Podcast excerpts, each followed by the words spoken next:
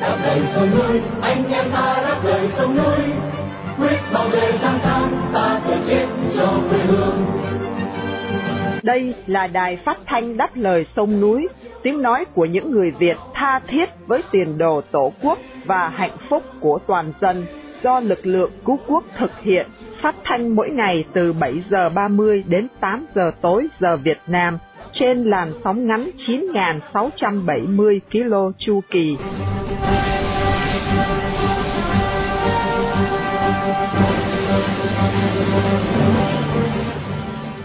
Minh Nguyệt xin kính chào quý thính giả. Hôm nay thứ Tư, ngày 22 tháng 11 năm 2023 và đây là buổi phát thanh lần thứ 4575 của Đài Đáp Lời Sông Núi. Để mở đầu chương trình hôm nay, mời quý thính giả theo dõi phần tin tức. Trong chuyên mục Câu chuyện thời sự, mời quý thính giả theo dõi cuộc phỏng vấn tiến sĩ Nguyễn Bá Tùng, trưởng ban điều hành mạng lưới nhân quyền Việt Nam. Tiếp theo là chuyên mục Chuyện nước non mình, và sau cùng là một bình luận thường xuyên để chấm dứt chương trình tối nay.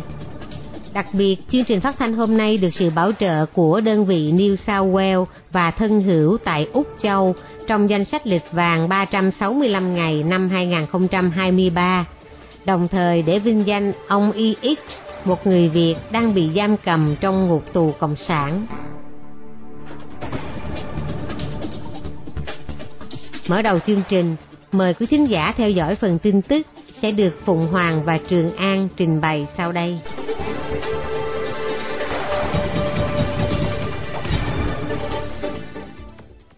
Bamboo Airways rút lui khỏi đường bay Cần Thơ Phú Quốc. Đường bay Cần Thơ Phú Quốc đã bị gián đoạn sau khi Bamboo Airways, hãng hàng không duy nhất khai thác tuyến đường này, quyết định rút lui khỏi đường bay này. Quyết định nói trên khiến đường bay này bị ngưng hoạt động với tần suất một chuyến mỗi ngày. Cần biết là vào đầu tháng 11 vừa qua, hãng Bamboo đã quyết định rút lui khỏi nhiều đường bay nội địa cũng như quốc tế vì gặp khó khăn về tài chính và sự thay đổi về hàng ngũ lãnh đạo. Người sáng lập Bamboo Airways, ông Trịnh Văn Quyết, bị Bộ Công an Việt Nam truy tố và bắt tạm giam vào ngày 29 tháng 3 năm ngoái để điều tra về tội thao túng thị trường chứng khoán. Đến ngày 23 tháng 8 năm 2022, ông Quyết bị truy tố thêm tội lừa đảo và chiếm đoạt tài sản xảy ra tại một loạt công ty. Tập đoàn Orsted ngưng toàn bộ kế hoạch phong điện ở Việt Nam. Tập đoàn năng lượng Ørsted của Đan Mạch quyết định tạm ngưng toàn bộ kế hoạch đầu tư phong điện ở ngoài khơi Việt Nam vào hôm qua 21 tháng 11. Trích dẫn nguồn từ Ørsted với quyết định này, tập đoàn sẽ không nộp lại hồ sơ xin chấp thuận các công tác khảo sát đánh giá tài nguyên biển cho Bộ Tài nguyên Việt Nam, cũng như sẽ không tiến hành bất cứ hoạt động phát triển nào cho các dự án điện gió ở ngoài khơi. Ørsted đồng thời sẽ không gia hạn các biên bản ghi nhớ nào với phía Việt Nam. Tuy nhiên, quan chức nói trên không cho biết lý do về quyết định nói trên.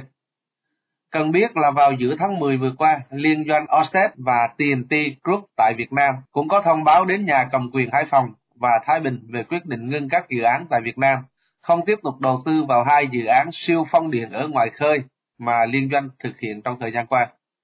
Hoa Kỳ và Philippines mở cuộc tuần tra chung. Quân đội Philippines và Hoa Kỳ vào hôm qua 21 tháng 11 đã mở cuộc hoạt động tuần tra chung tại vùng biển gần Đài Loan. Theo giới chức Philippines, hành động này chắc chắn sẽ khiến căng thẳng với Trung Cộng trong khu vực gia tăng. Cuộc tuần tra chung sẽ xuất phát từ đảo Mabulis ở cực bắc Philippines, cách Đài Loan chừng 100 cây số, sau đó kết thúc tại Biển Đông mà Manila gọi là Biển Tây Phi. Cuộc tuần tra chung lần này giữa quân đội Philippines và Hoa Kỳ được diễn ra cả trên biển lẫn trên không.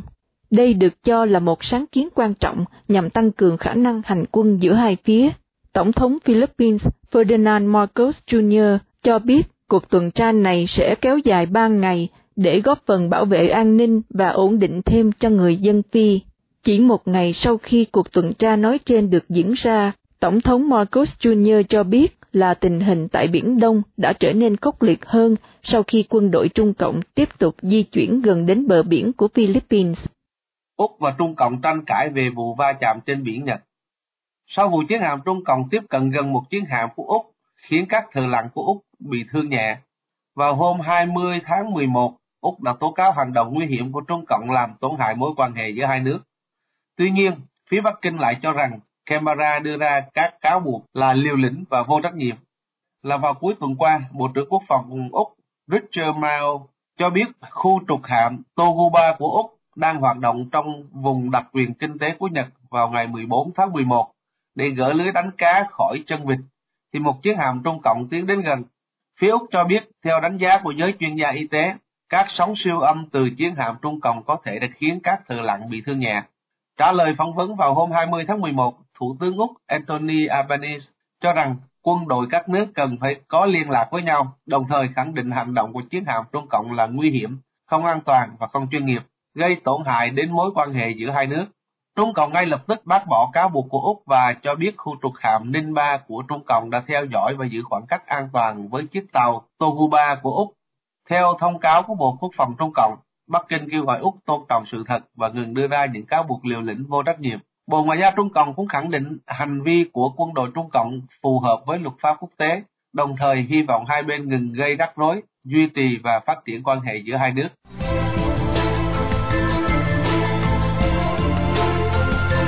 Thưa quý thính giả, vào cuối tuần qua, mạng lưới nhân quyền Việt Nam đã tổ chức cuộc gặp gỡ với giới truyền thông Việt ngữ và đại diện một số đoàn thể cộng đồng để công bố báo cáo nhân quyền tại Việt Nam 2022-2023 và kết quả giải nhân quyền Việt Nam 2023.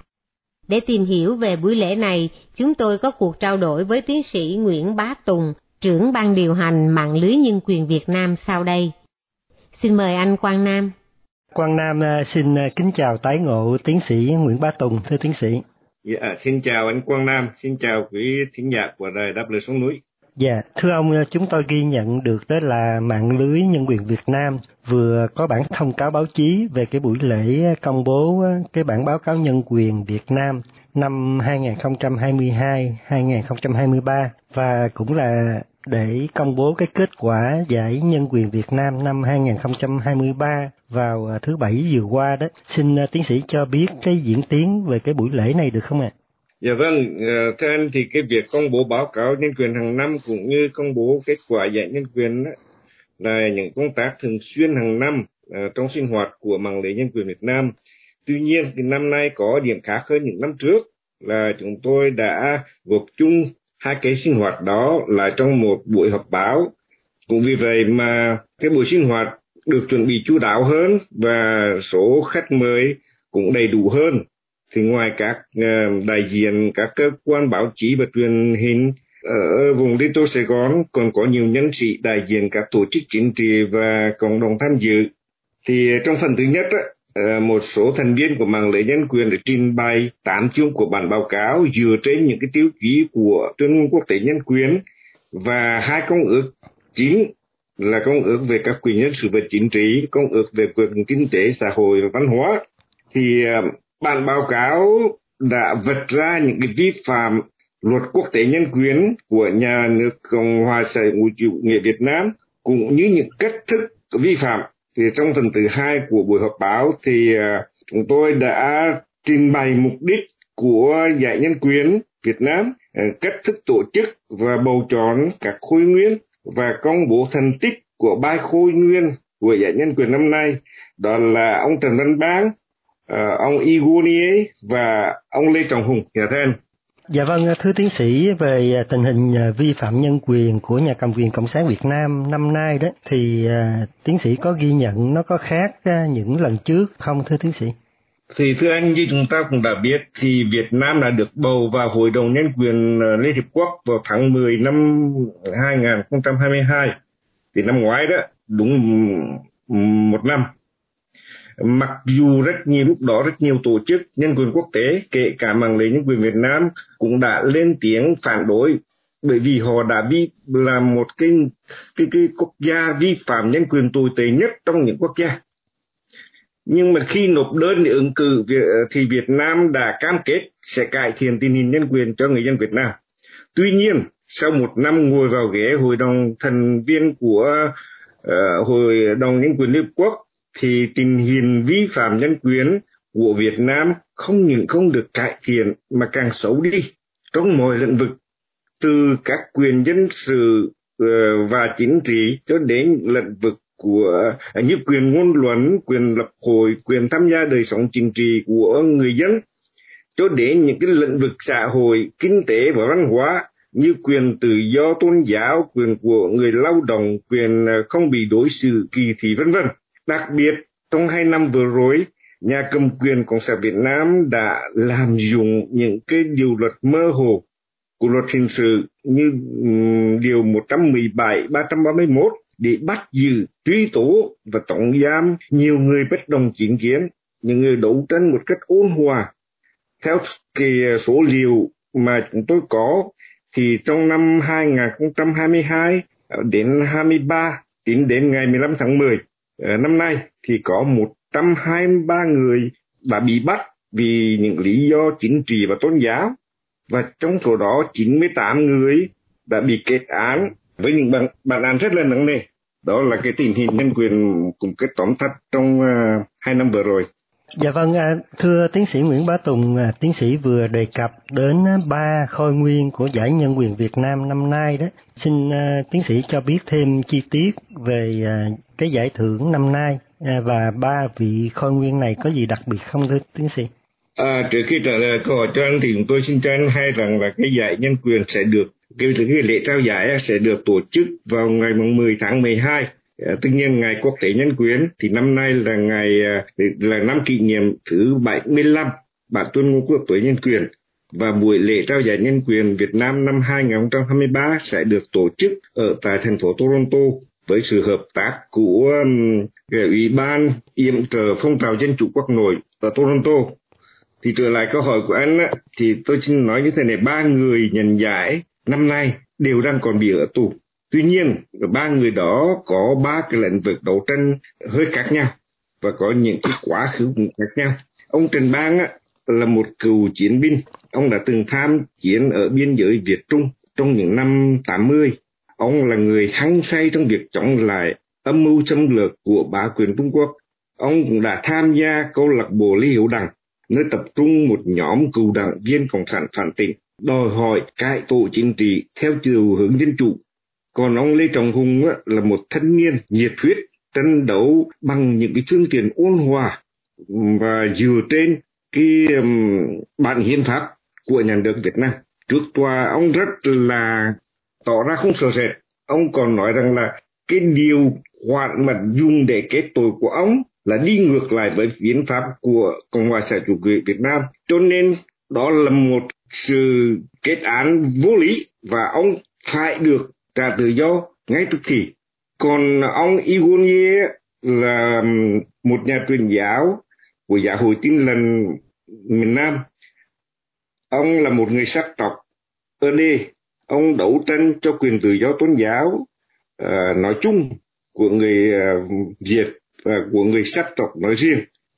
Ông đã bị tù lần đầu trước đây một lần và bị 9 năm nhưng mà ở tù được 7 năm thì được cho ra. Rồi sau đó khi về ông vẫn tiếp tục hoạt động cho những quyền của người ờ, sắc tộc, đặc biệt là quyền tự do tôn giáo và ông bị kết án lần này là lần thứ hai với bản án 4 năm. Um, thật sự ra thì trước đây mạng lưới nhân quyền cũng đã trao giải nhân quyền Việt Nam cho một người sắc tộc. Đó là uh, vào năm 2017 người được giải lúc đó là mục sư Egypt. Thì uh, năm nay đặc biệt là như anh đã thấy cái tình hình biến động ở vùng cao nguyên thì cái giải nhân quyền được được trao cho một uh, người sắc tộc để nói cho biết rằng là chúng tôi luôn luôn để ý theo dõi và hỗ trợ việc đấu tranh của những người sắc tộc anh em mình. Dạ thưa. Quang Nam xin à, trân trọng cảm ơn tiến sĩ Nguyễn Bá Tùng đã dành cho Đài Đáp Lời Sông Núi cuộc à, phỏng vấn ngày hôm nay. Xin à, kính chào tiến sĩ ạ. Dạ, xin chào anh Quang Nam, xin chào quý khán thính giả của Đài Đáp Lời Sông Núi. Chào tạm biệt.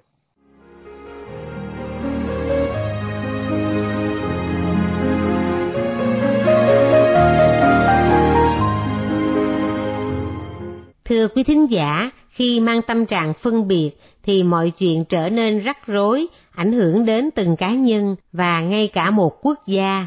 Trong tiết mục chuyện nước non mình, chúng tôi xin gửi đến quý thính giả bài viết Sự phân biệt của Mai Thị Mùi, sẽ được Ngọc Sương trình bày để tiếp nối chương trình tối hôm nay.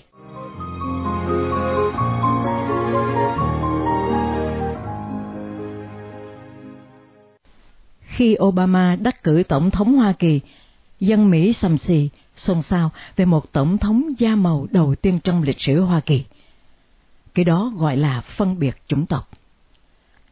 Thánh Martino khi vào tu viện cũng không được tôn trọng vì ông là dân da đen. Cái đó gọi là phân biệt màu da. Hoàng tử Anh William lấy Kate Middleton không sao.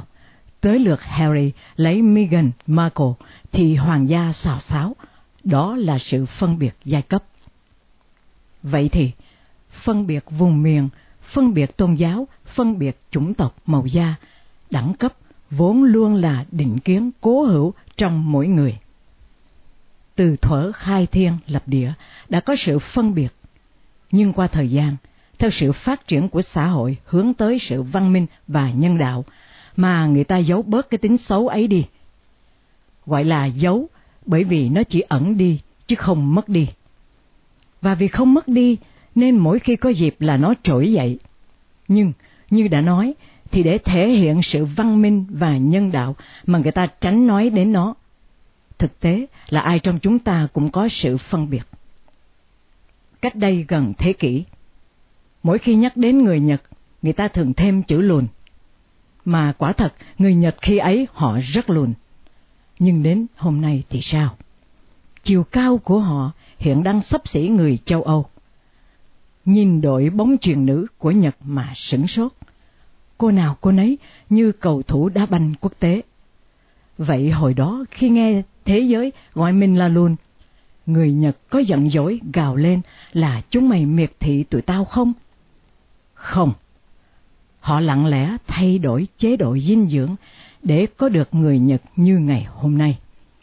Chứ ngồi đó mà tuổi thân khóc lóc lên án cả thế giới thì đến hôm nay vẫn còn lùn. Mà lùn thì người ta bảo lùn là đúng rồi cãi cái gì? Các bác cứ bảo tư bản nó bốc lột. Ấy thế mà đi làm toàn chọn công ty Mỹ với châu Âu. Không chọn được nữa thì mới quay về Đài Loan, Trung Quốc, Nam Hàn. Bọn Mỹ với châu Âu, nó cũng chả thèm đi cãi nhau với các bác làm gì. Làm cho nó lương cao, phúc lợi xã hội tốt, bảo hiểm đóng đầy đủ, chế độ lương thưởng rõ ràng, quan hệ chủ tớ văn minh nhân ái. Bóc lột hay không, cứ nhìn cách người lao động chọn công ty thì biết. Đấy, nó đâu cần thanh minh thanh Nga là chúng tôi không bóc lột. Cứ nhìn nền kinh tế thị trường theo định hướng xã hội chủ nghĩa tăng trưởng âm thì đủ biết thằng nào bóc, thằng nào lột ngay. Vậy cho nên muốn người ta không phân biệt thì mình phải giống người ta. Khi giống nhau, tức là trở nên một, thì mới không có sự phân biệt. Thay vì ngồi than thở, trách móc, tự ti, giận hờn, đòi block, unfriend với những người phân biệt vùng miền, thì hãy như người Nhật, lặng lẽ thay đổi để xóa đi định kiến của người khác về mình. Bảo nhau đừng cân điêu, đừng bán gian, đếm dối, đi đến đâu cũng nhã nhặn, lịch sự, giữ trật tự và giữ vệ sinh. Làm ăn, giao tế đứng đắn, trung thực thì ai người ta phân biệt làm gì? Cái passport của mình nó yếu vì vị thế đất nước mình trên trường quốc tế nó bẹp dí. Vừa mới ra khỏi khối Asian là phải xin visa rồi. Mà cũng không phải cứ xin là được. Thế xin không được thì quay ra chửi lãnh sự quán à. Người ta ớn mình bỏ mẹ, người ta mới không cho. Sang đến nơi thì trốn ở lại, ở lại thì làm chui, làm bậy, ăn trộm, ăn cướp, nhậu nhẹt đàn đúng bày hầy hết đất nước người ta ra, thì ai chả ớn. Muốn cho người ta nhìn cái passport mình mà không khinh, thì phải thay đổi chứ ngồi đó tuổi thân, tuổi phận, trách móc, giận hờn thì suốt đời rút kẹt như con gián. Đấy, nói túm lại là muốn người khác không phân biệt thì mình đừng khác biệt. Mình hôi thì phải đi tắm, mình sai thì phải sửa, mình dốt thì phải học, quê mùa thì phải quan sát mà học theo, túng thiếu thì phải khiêm tốn, chứ thấy người ta né mình thì lại lu loa lên. Ôi rồi ôi, nó chê tôi hôi. Hôi thì người ta bảo hôi, cứ bắt người ta ngồi kế bên chịu đựng cho bể lỗ mũi à. Người ta không chịu được thì lại chửi người ta không nhân văn, thiếu nhân ái. Thế mình đã đủ nhân tính chưa? Đài phát thanh đáp lời sông núi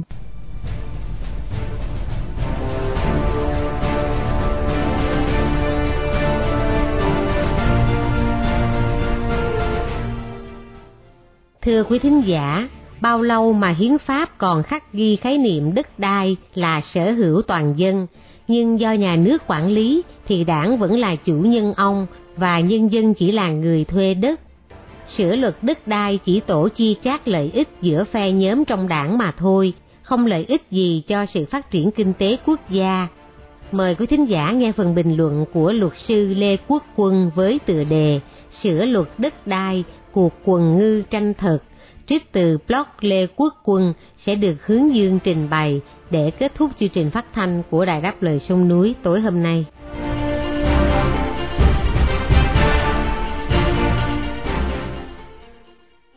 Theo nghị quyết 50 gạch chéo 2022 gạch chéo QH15, thì trong kỳ họp tháng 10 này, Quốc hội sẽ thông qua 6 luật sửa đổi, trong đó có 4 luật liên quan đến đất đai, là một Luật đất đai 2. Luật kinh doanh bất động sản 3. Luật nhà ở và 4. Luật tài nguyên nước.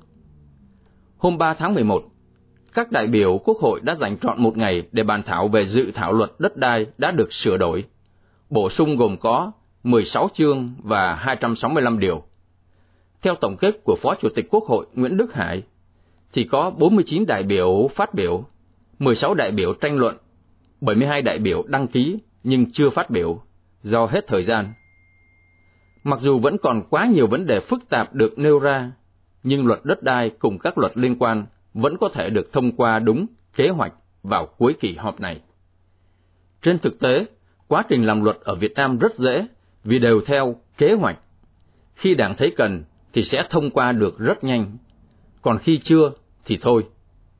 Nếu cuối kỳ họp này mà đảng đoàn quốc hội vẫn đưa ra thông qua thì cả gói, bốn luật sẽ lại được thông qua với sự nhất trí rất cao của các đại biểu và đi vào thực tế tốt đẹp. Tại sao phải sửa đổi luật đất đai? Trong một bài đăng trên báo Nhân dân vào tháng 3 năm nay, cho rằng sửa đổi luật đất đai là để khơi nguồn phát triển. Cụ thể, bài báo cho rằng việc sửa luật đất đai không chỉ để tháo gỡ các khó khăn, vướng mắc đang tồn tại trên thực tiễn, mà còn góp phần khơi thông nguồn lực phát triển, thúc đẩy các hoạt động đầu tư, kinh doanh, qua đó thúc đẩy tăng trưởng, tạo thêm công ăn việc làm cho người dân. Như vậy, việc sửa đổi luật đất đai chỉ là để tiếp tục tháo gỡ các vướng mắc và khơi thông nguồn lực mà Đảng Cộng sản đang cho là bị tắc nghẽn. Đúng như vậy, cục máu đông bất động sản được tạo ra bởi nhiều yếu tố, trong đó có chuyện đốt lò và để tiếp tục thì sẽ có nguy cơ gây ra những hệ lụy về kinh tế và xã hội khác. Luật đất đai sửa đổi sửa những điểm nào? Về cơ bản, những người dân không phải quan tâm quá mức về luật mới, bởi vì những điều chỉnh về việc sở hữu đất nông nghiệp và đất ở riêng lẻ cũng không khác nhiều so với bộ luật hiện hành, mà sửa đổi chủ yếu tác động đến các nhà đầu tư lớn. Nhưng theo tôi thì thực chất, thì đây tiếp tục là một cuộc quần ngư tranh thực giữa các nhóm lợi ích với nhau, giữa những gương mặt đang lên và những tập đoàn đang đi xuống. Nhóm làm du lịch thì đang lên tiếng không có mục thu hồi đất cho các dự án du lịch, trong khi một số đại biểu còn đề nghị các doanh nghiệp quốc phòng, an ninh được cho thuê, thế chấp, góp vốn bằng tài sản gắn liền trên đất mà dự thảo luật đã cố tình không đưa vào. Nông dân bị thu hồi đất có cơ sở để vui mừng khi dự thảo một lần nữa khẳng định việc đền bù đất khi nhà nước thu hồi đất sẽ theo giá thị trường. Nhưng giá thị trường là giá nào? Vốn là một điều bỏ ngỏ, bởi vì bảng giá đất của các địa phương đều không sát với thị trường. một vấn đề cũng đang được cân nhắc từng con chữ, để làm sao vừa có thể gây tù mù, nhưng lại vừa có vẻ rất minh bạch. Đó là những điều khoản về trách nhiệm quản lý đất đai, minh bạch thông tin, xây dựng cơ sở dữ liệu đất đai, kết nối với định danh cá nhân và đánh thuế nhà đất. Những vấn đề này đang được các quan chức và nhà đầu cơ nhiều đất đai hồi hộp theo dõi, vì nếu được làm thật sự thì sẽ lộ ra hết ai đang có bao nhiêu nhà đất. Đồng thời, một điểm quan trọng của việc sửa đổi cũng là để nhà nước tìm cách thu thêm thuế từ đất đai. Một trong những điểm quan trọng trong dự thảo là nhà nước sẽ thu tiền thuế theo năm và cho cả kỳ thuê đất. Một nghị định thậm chí đã được Bộ Tài chính dự thảo cả trước khi luật đất đai sửa đổi được thông qua. Đất đai là tài nguyên quốc gia quý giá, là thành phần quan trọng của môi trường sống và là mục đích bảo vệ của toàn thể người dân từ thời khai thiên lập địa. Luật đất đai cũng vô cùng quan trọng, bởi vì nó như luật mẹ có liên hệ với nhiều đạo luật khác, như luật dân sự, luật đầu tư, luật môi trường, luật quy hoạch, luật nhà ở, luật lâm nghiệp. Cho nên quá trình xây dựng sửa đổi lẽ ra phải được bàn thảo thật độc lập, chi tiết và phải có chiến lược dài hơi. Thế nhưng các nhà làm luật Việt Nam không thể tuân thủ theo nguyên tắc sự thật khách quan, mà phải dựa nhiều vào ý chí chủ quan, không dựa vào thực tiễn mà phải theo chỉ đạo, chỉ ăn theo hiện tại mà không trù liệu được tương lai, hoàn toàn làm theo kiểu giật cục. Nghiêm trọng hơn nữa, việc thảo luận dân chủ là điều cần thiết trong quá trình làm luật nhưng Quốc hội Việt Nam vốn có hơn 97% là đảng viên Cộng sản, sẽ phải theo ý chí lãnh đạo. Do vậy, có nhiều các đại biểu bị kẹt giữa những tư duy của người nghị sĩ làm luật và người quản trị điều hành, giữa lợi ích dân tộc và những nhóm lợi ích đương thời mà đôi khi xung đột nhau. Cuối cùng, xét về phát triển kinh tế thì không thể chỉ dựa vào đất đai. Đất đai là hữu hạn và việc khai thác sẽ đến lúc bão hòa. Đồng thời, nếu lệ thuộc nhiều vào bất động sản và khi những tập đoàn bất động sản bị vướng vào vòng lao lý, nó sẽ đẩy toàn bộ nền kinh tế đi đến suy thoái. Chỉ có sự sáng tạo của con người được đưa vào phát triển các ngành công nghiệp mới thực sự tạo ra được nguồn thu bền vững cho nền kinh tế đất nước. Nhật Bản hay Hàn Quốc là một ví dụ khi họ đã biết đầu tư vào các ngành công nghiệp ngay từ khi độc lập. Nhờ vậy, chỉ trong 20 đến 30 năm sau, họ đã tạo được một sự tăng trưởng bền vững và giúp đất nước không ngừng đi lên. Bản thân đất đai vẫn vậy, nông hóa, thổ nhưỡng vẫn như thế, nhưng cách con người nhìn nhận về nó thì thay đổi tùy thuộc vào lợi ích mà mình hướng đến. Do đó, khi lợi ích của từng người, từng ngành thay đổi, thì luật pháp lại tiếp tục phải chạy theo tư duy mới của nhóm mới, và như vậy thì rất tai hại. Nếu Việt Nam chỉ loay hoay chạy theo xung quanh chuyện đất đai, khi nó suy thoái, thì nghĩ cách sửa luật để giải cứu và kích thích lên. Sau đó, khi bùng lên quá, thì lại tìm cách bóp lại. Đó là cách làm luật kiểu giật cục, và tư duy đó nên cần phải được loại bỏ.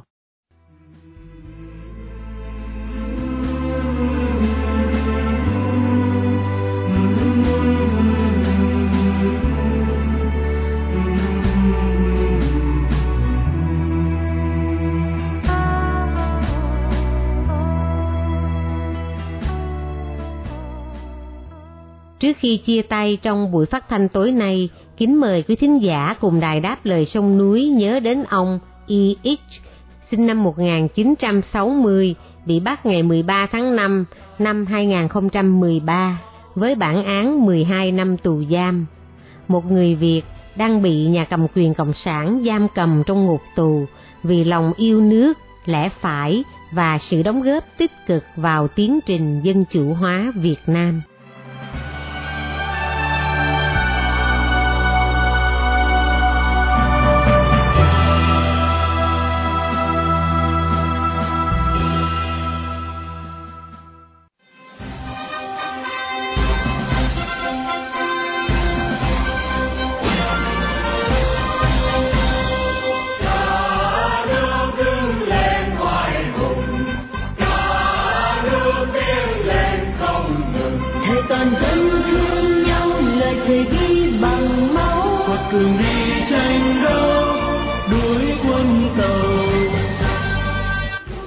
Trình phát thanh đáp lời sông núi hôm nay đến đây là chấm dứt. Hẹn gặp lại quý thính giả trong chương trình tối mai vào lúc 7 giờ 30. Mọi ý kiến và thắc mắc xin liên lạc với ban biên tập của Đài Phát thanh Đáp lời sông núi tại địa chỉ liên lạc chấm đáp lời sông núi viết tắt at gmail.com hoặc địa chỉ tại Hoa Kỳ Radio Đáp lời sông núi PO Box 612882 San Jose, California 95161 điện thoại 408 663 9860. Cảm ơn quý thính giả đã theo dõi chương trình. Chúc quý vị một đêm thật bình an. Xin mến chào tạm biệt. Vì tình yêu non sông